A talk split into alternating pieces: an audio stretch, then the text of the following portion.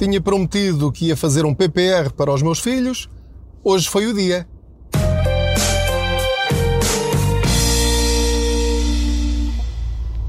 Olá, eu sou o Pedro Anderson, jornalista especializado em finanças pessoais e aproveito as minhas viagens de carro para falar consigo sobre dinheiro para chegarmos ao fim do mês com mais dinheiro na carteira. Ora, muito bem, que idade têm os meus filhos? Um tem 8 anos e o outro fez agora 16. Não é muito cedo para estar a fazer um PPR para os filhos. Então o PPR não é um plano poupança reforma. Então eles ainda nem sequer começaram a trabalhar e já está o pai a pensar na reforma deles. Ora, aí é que você se engana se estiver a pensar assim. Porque um PPR é aquilo que nós quisermos fazer dele.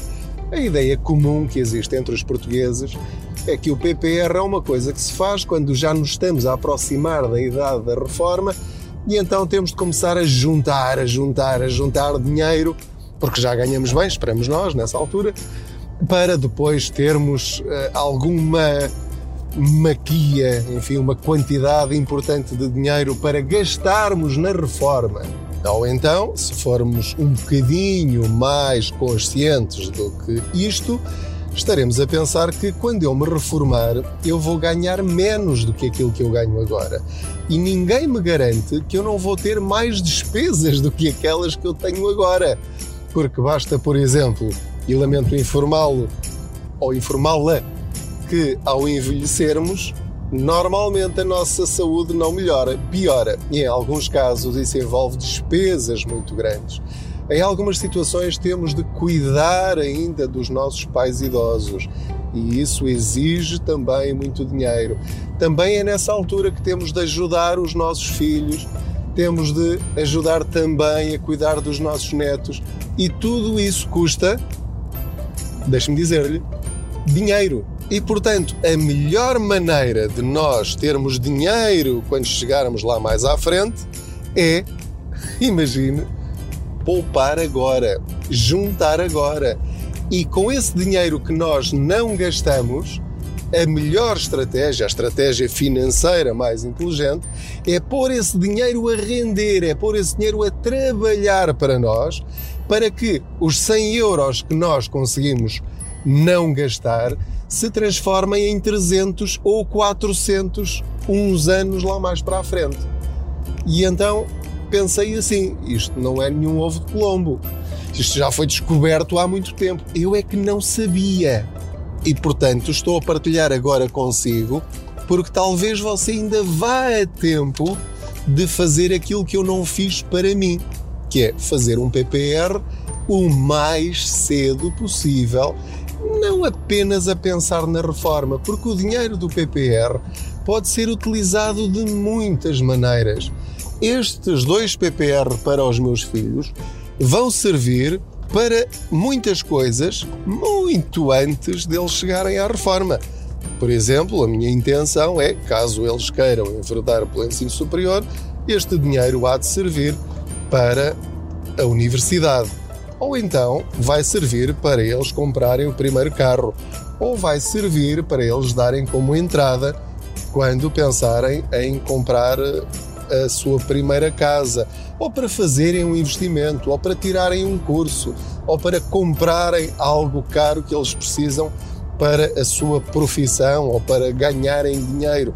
Neste momento acabo de sair do banco onde fiz os PPR e é num banco em que eu não tinha conta. E este é o primeiro detalhe que quero partilhar consigo, porque o grande erro que a maior parte dos portugueses faz quando subscreve um PPR, primeiro não faz a mínima ideia do que é um PPR, é só porque o gestor de conta lhe disse: olha, faça um PPR das duas, uma, ou é por causa do spread, para baixar o spread porque tem um crédito eh, à habitação, ou então diz-lhe, olha, faça um PPR para ter benefícios fiscais e receber mais 300 ou 400 euros no IRS no ano que vem. Ora, Estas duas razões são as piores razões para alguém fazer um PPR. O PPR tem de ser visto como um investimento, como uma forma de nós pormos o nosso dinheiro a crescer mais do que nos reles depósitos a prazo. Ou então, mais do que simplesmente deixar o dinheiro a acumular numa conta à ordem. Portanto, o que é que eu fiz? Investiguei, fiz a minha pesquisa, você tem de fazer a sua pesquisa.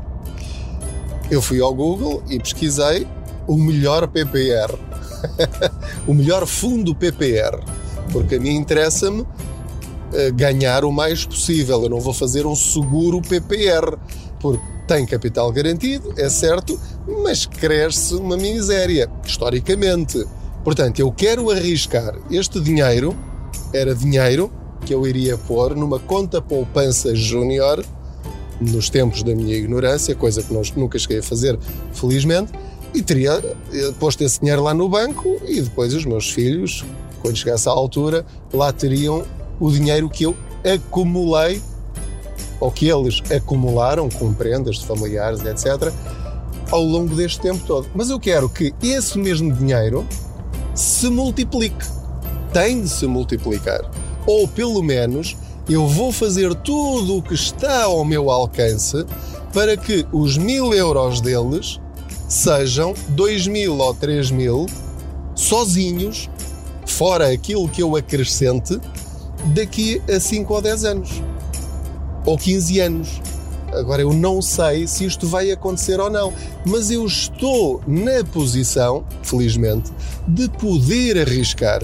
E eles também podem arriscar, porque felizmente esse dinheiro que eu vou pôr no PPR deles não é dinheiro que faça falta à minha família para pôr comida na mesa, para lhes pagar os estudos, para comprar roupa, para termos uma eh, qualidade de vida razoável. Portanto, desde que seja essa a sua condição, esta é uma excelente opção. Esqueça as contas poupança júnior, esqueça os depósitos a prazo.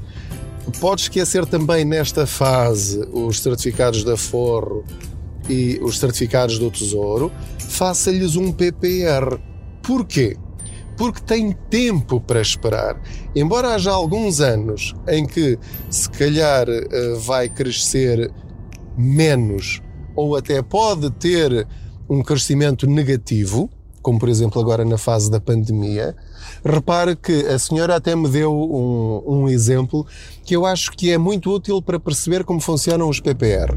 Temos conversa e uh, o que ela me disse foi: olha, e ela avisou-me e fez muito bem, embora eu já soubesse, ela fez bem em avisar, porque deve avisar qualquer pessoa que faça um PPR naquele banco ou em qualquer outro. Portanto, um fundo PPR não tem um crescimento garantido, nem tem capital garantido. Então, o que ela me disse foi: Olha, eu estou a avisar porque houve alguns clientes que fizeram o PPR em janeiro e fevereiro e depois em março caiu-nos esta pandemia em cima, as bolsas afundaram e essas pessoas agora, e estamos já perto do fim do ano, ainda estão a perder, ainda não recuperaram totalmente o dinheiro que investiram, embora já esteja lá próximo.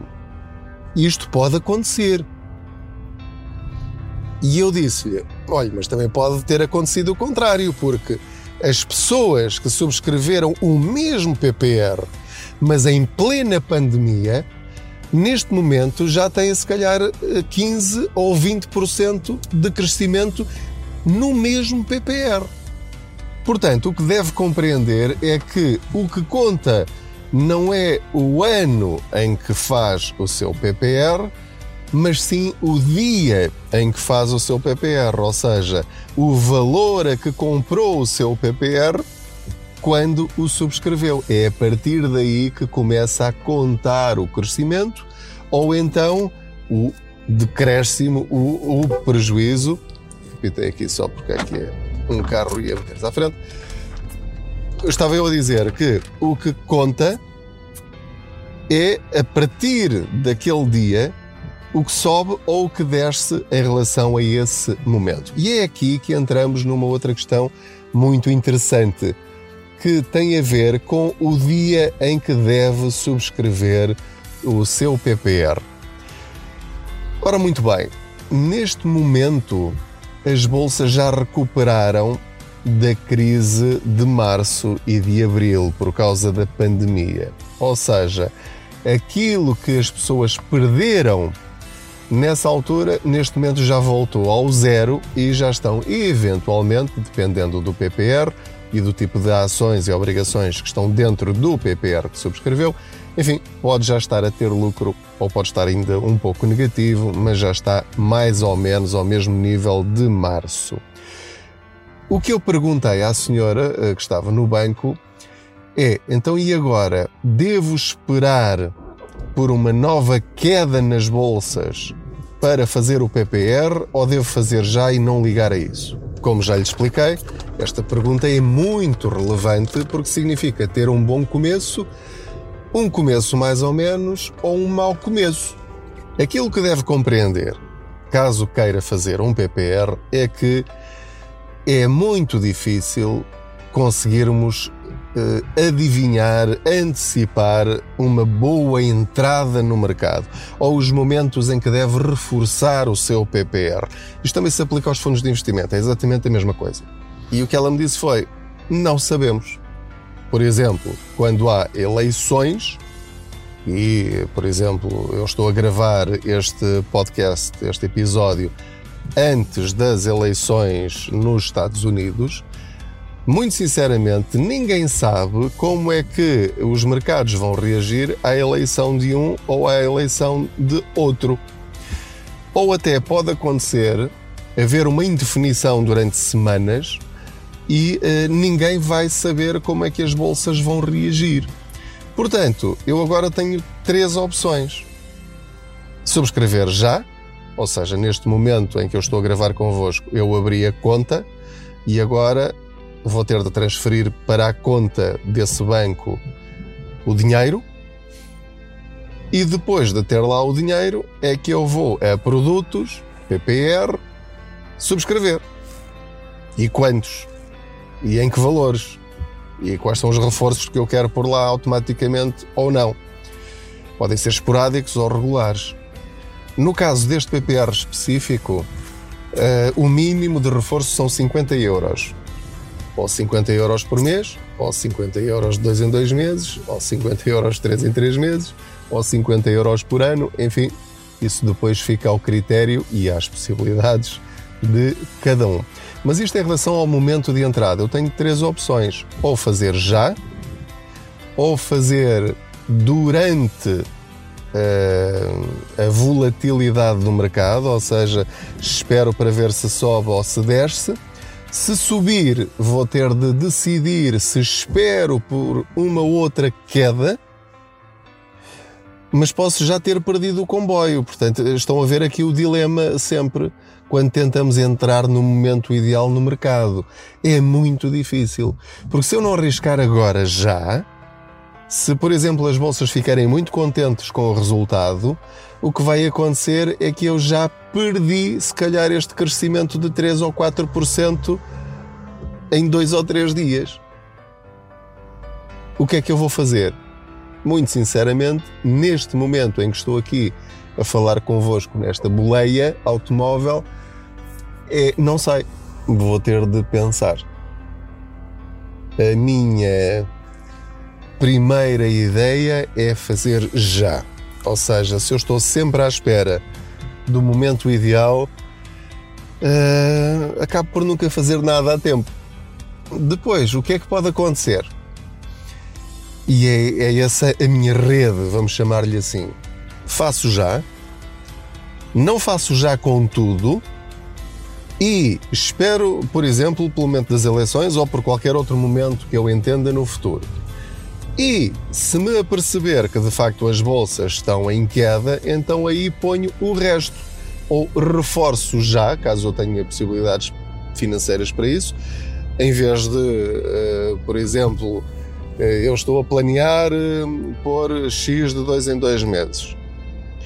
E ao fim do ano a totalidade serão, por exemplo, 300 euros ou 400 euros ou o que for.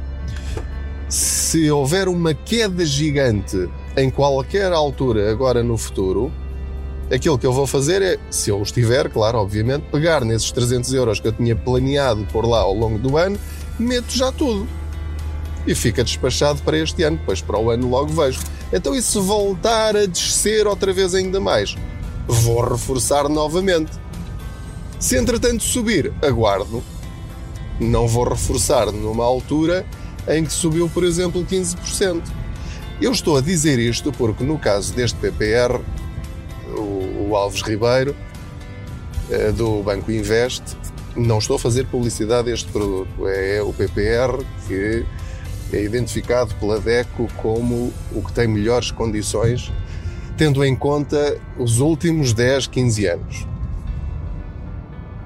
Portanto, foi este que eu fiz. Há muitos outros e nem todos terão condições para fazer este PPR, porque exige valores relativamente elevados.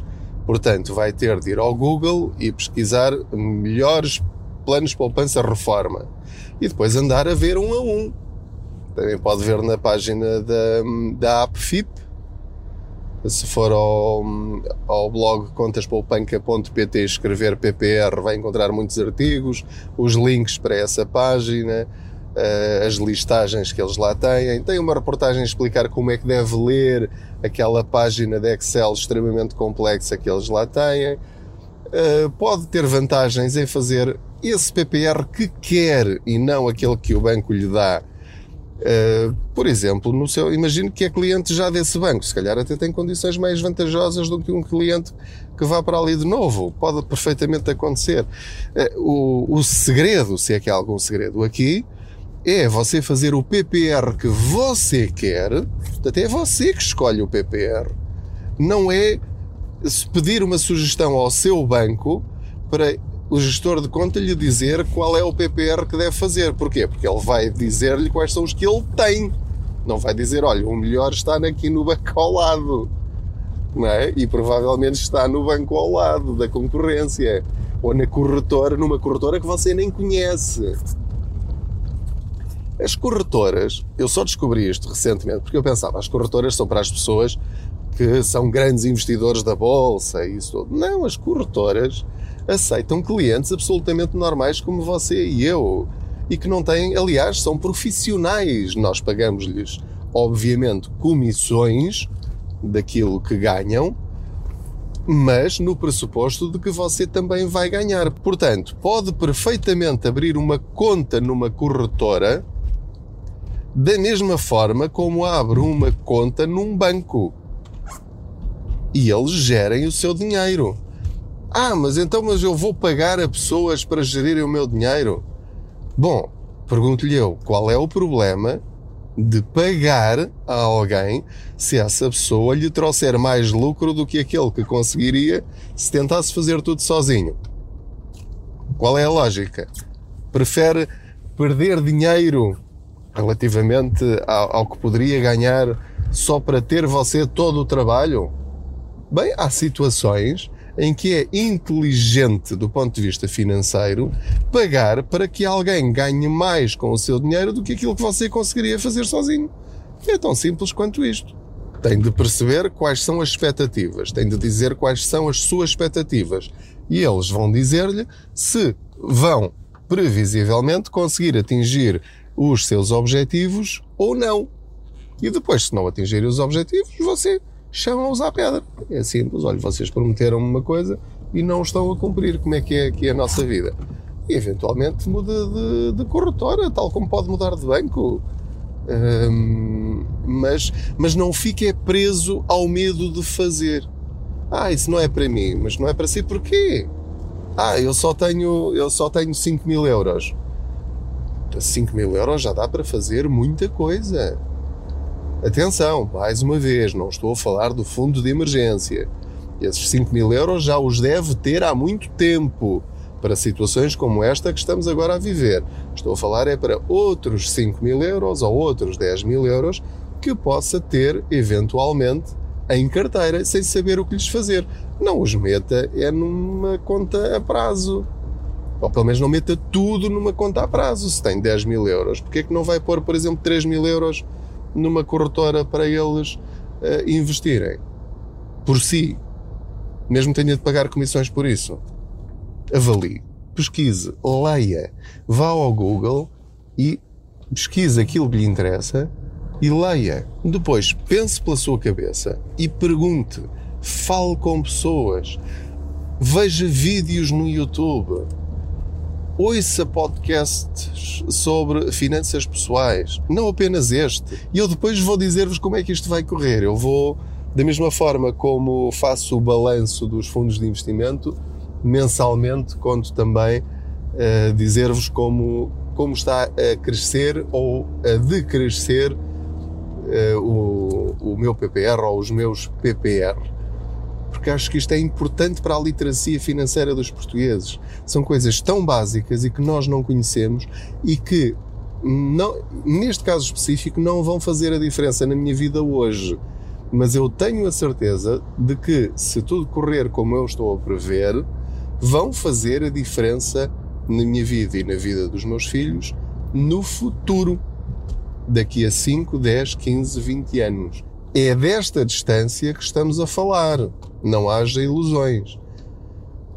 Também pode ser para utilizar em, em compras mais cedo. Depois nós podemos utilizar a mesma ferramenta de formas diferentes. Eu posso utilizar um martelo para uh, pregar pregos, mas também posso utilizar o martelo, o cabo do martelo, para tirar uma coisa que eh, foi parar eh, debaixo do sofá, não é? Portanto, as ferramentas podem ser utilizadas de várias formas e um PPR é dessas ferramentas. Pode ser para investimento, pode ser para, hum, de facto, a reforma, pode ser para pagar uma prestação grátis da casa, pode ser para nos safar numa altura de emergência, pode ser eh, utilizado de variadíssimas maneiras. Eu tenho é de saber quanto dinheiro tenho e para que é que eu quero utilizar.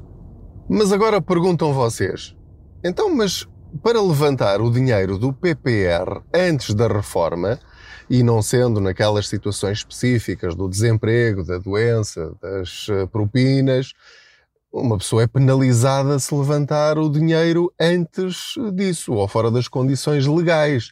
Tem de devolver os benefícios fiscais que recebeu relativamente ao dinheiro que levantar, mais 10% de multas, chamemos-lhe assim, por cada ano que passou. Ora, isso pode ser uma brutalidade. Não compensa de todo. É prejuízo na certa. Então, porquê é que eu estou a fazer isto? Porque o truque é muito simples, como vos estava a tentar dizer. É que basta que eu não coloque este investimento nos PPR no IRS do ano que vem, ele vai aparecer lá automaticamente. Eu vou ter de o apagar. Eu não quero receber mais no IRS por causa dos PPR, destes PPR especificamente. Se houver algum que eu queira que entre, então eu ponho esse, mas esse PPR será mesmo só para tirar na altura da reforma ou nas condições legais. Não é o caso. Eu não vou pôr nenhum PPR nas uh, declarações de IRS. Assim, teoricamente, um dia depois de fazer o PPR, já posso levantar o dinheiro e com benefícios fiscais, porque é Uh, depois isto tem três escalões, em vez de 28%, que é a taxa liberatória uh, de, de, da maior parte dos investimentos, só vou pagar 21,5%, creio eu.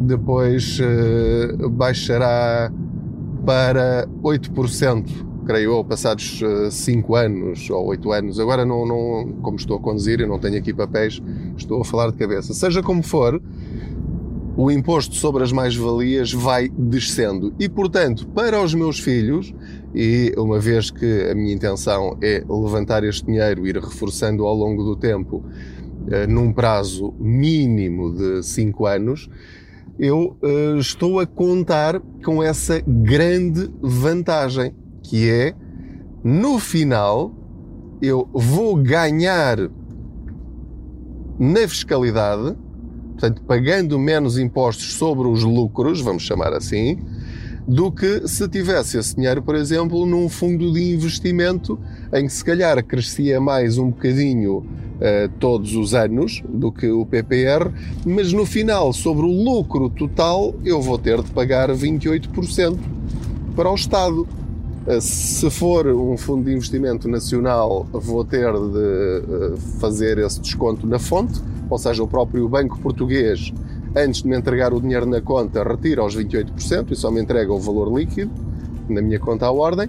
Ou então, caso seja um fundo estrangeiro, eh, que são todos os que eu tenho, vou ter de, depois, na declaração de IRS do ano em que fizer o resgate, vou ter de dizer qual é o fundo, qual foi o valor a que eu comprei, o valor a que eu vendi descontar as eventuais comissões e depois vou pagar 28% no IRS das mais-valias, de quanto eu lucrei, mesmo que tenham passado 20 anos.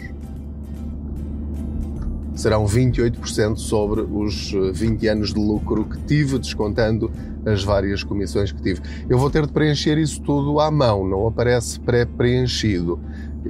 Um, vou ao respectivo anexo, tenho de pôr a identificação do fundo, que é uma espécie de bilhete de identidade, uma série de, de números, cada um deles tem a sua identificação, tipo BI ou cartão de cidadão.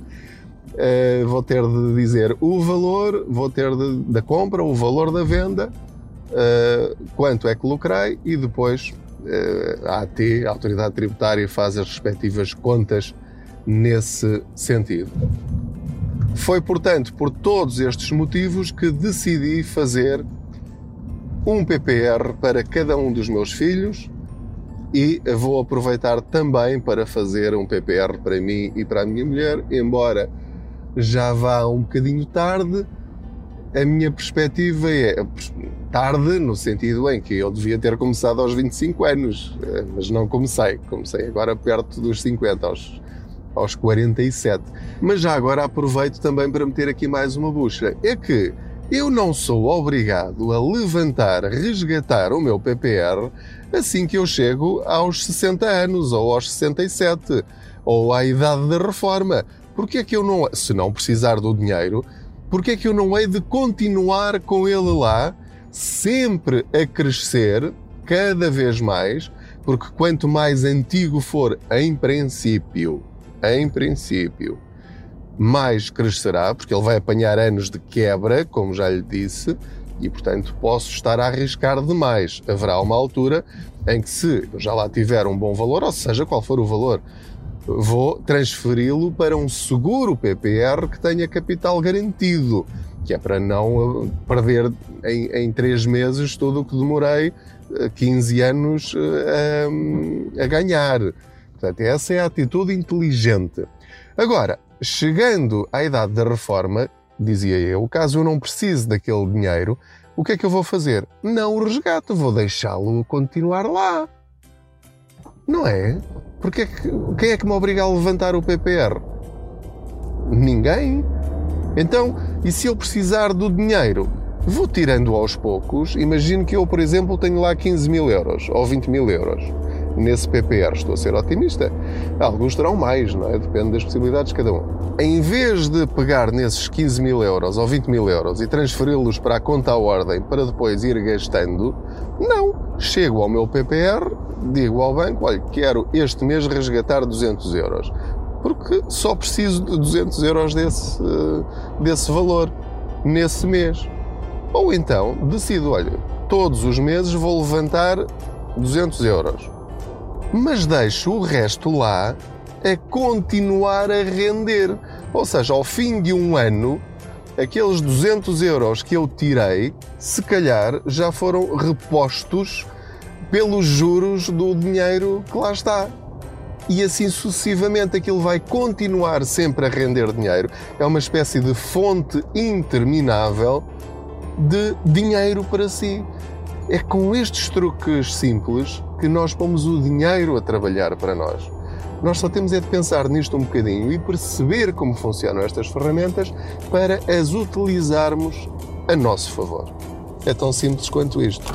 Esta viagem já vai um bocadinho longa desta vez. Estas conversas são gravadas durante as minhas viagens de carro.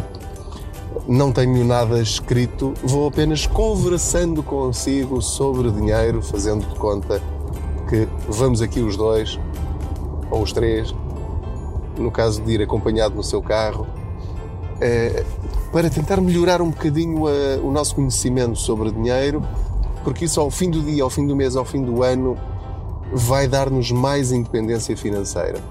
E o objetivo é eu ser dono do meu dinheiro. Eu é que sei o que é que faço com o meu dinheiro. Não são as empresas, não são os gestores de conta, não são os outros. Eu é que sei quanto ganho, quanto gasto, para que quero o dinheiro e quais são os meus objetivos no futuro. Depois de saber isto, é muito mais fácil escolher as ferramentas ideais para atingir os meus objetivos. Muito obrigado pela sua companhia, boas poupanças, proteja-se.